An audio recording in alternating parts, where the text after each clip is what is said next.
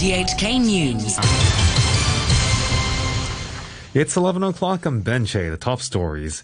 Mainland authorities detail last month's arrest at sea of 12 Hong Kongers. A member of Beijing's Basic Law Committee says that he believes Beijing plans to stick with one country, two systems. And a toilet worm scare grips Sheung Shui public housing residents.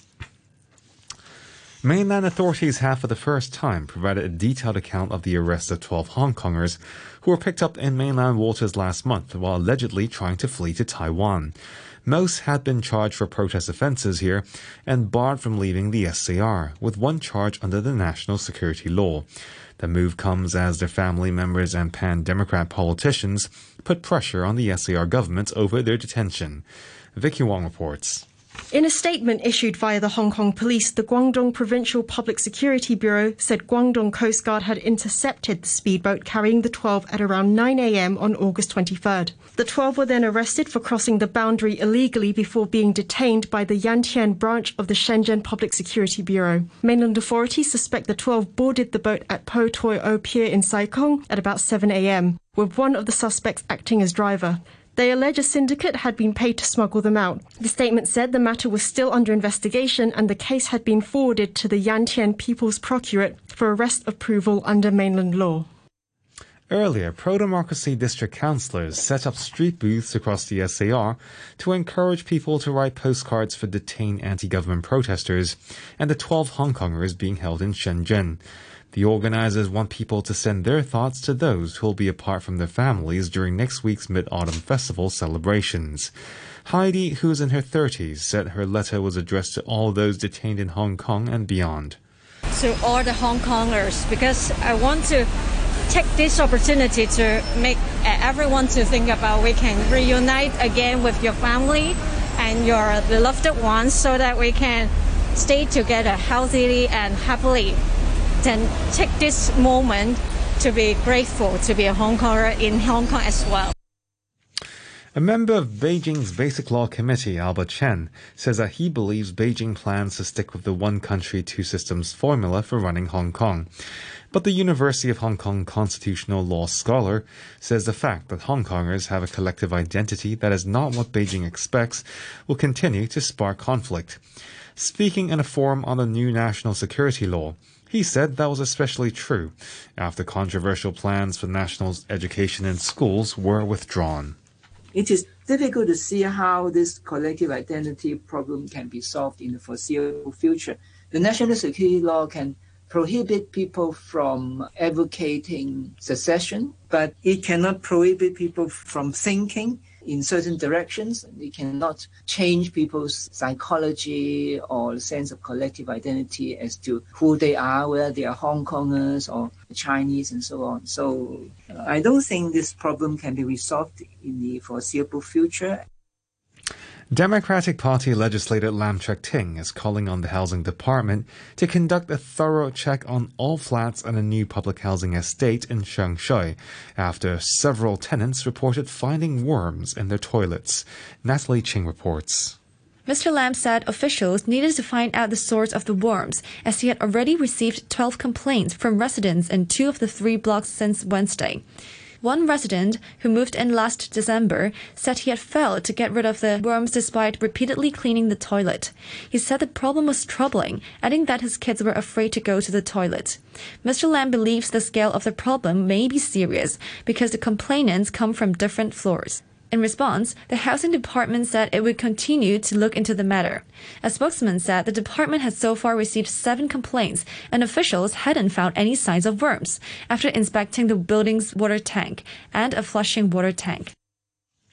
A police officer from the Kwai District Crime Squad has been arrested on suspicion of perverting the course of justice.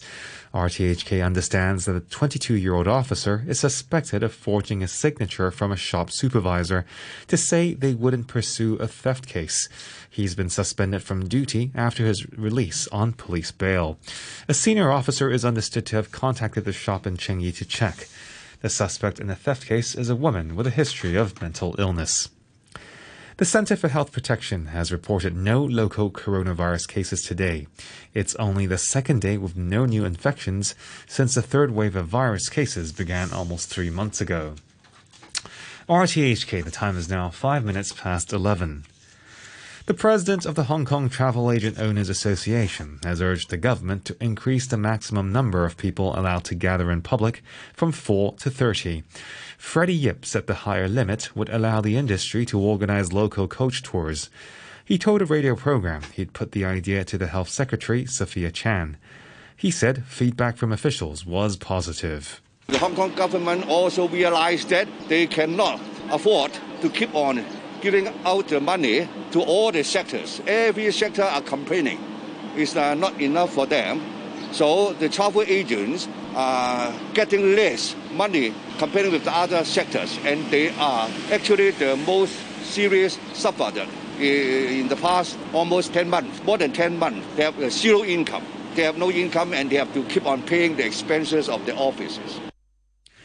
South Korea is repatriating the remains of 117 Chinese soldiers killed during the Korean War. The BBC's Michael Bristow reports. Most of the remains come from a site known as Arrowhead Ridge, which is inside the demilitarized zone on the border between North and South Korea.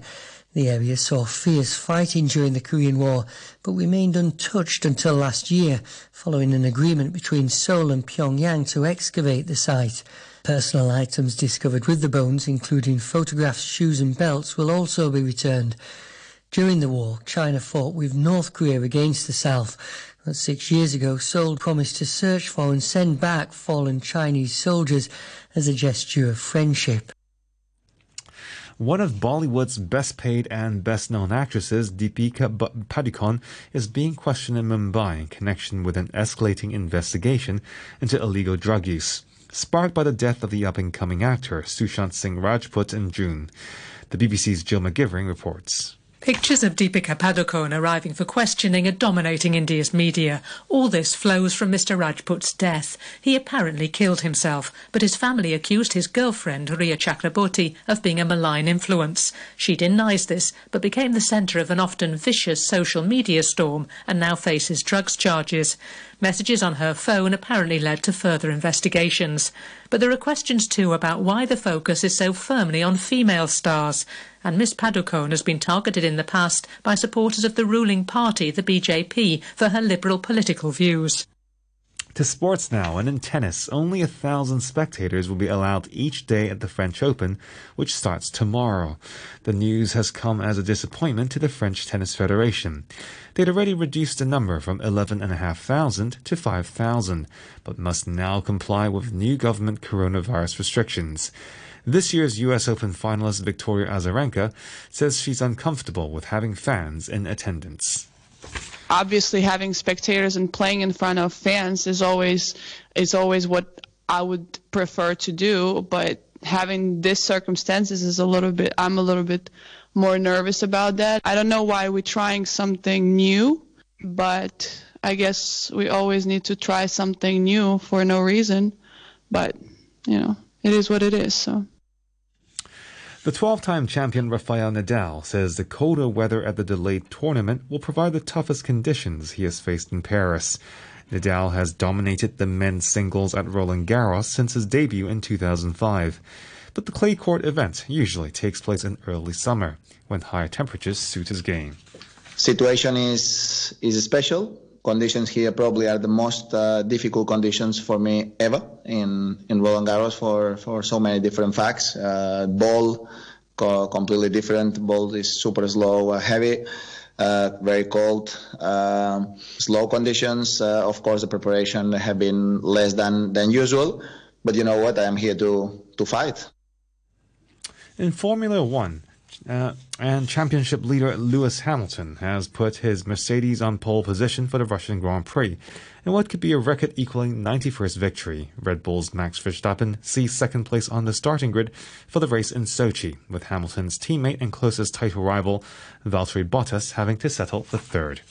And to end the news, the top stories again. Mainland authorities detail last month's arrest of, at sea of 12 Hong Kongers. A member of Beijing's Basic Law Committee says that he believes Beijing plans to stick with the one country, two systems principle, and a toilet worm scare grips Sheung Shui public housing residents. The news from RTHK.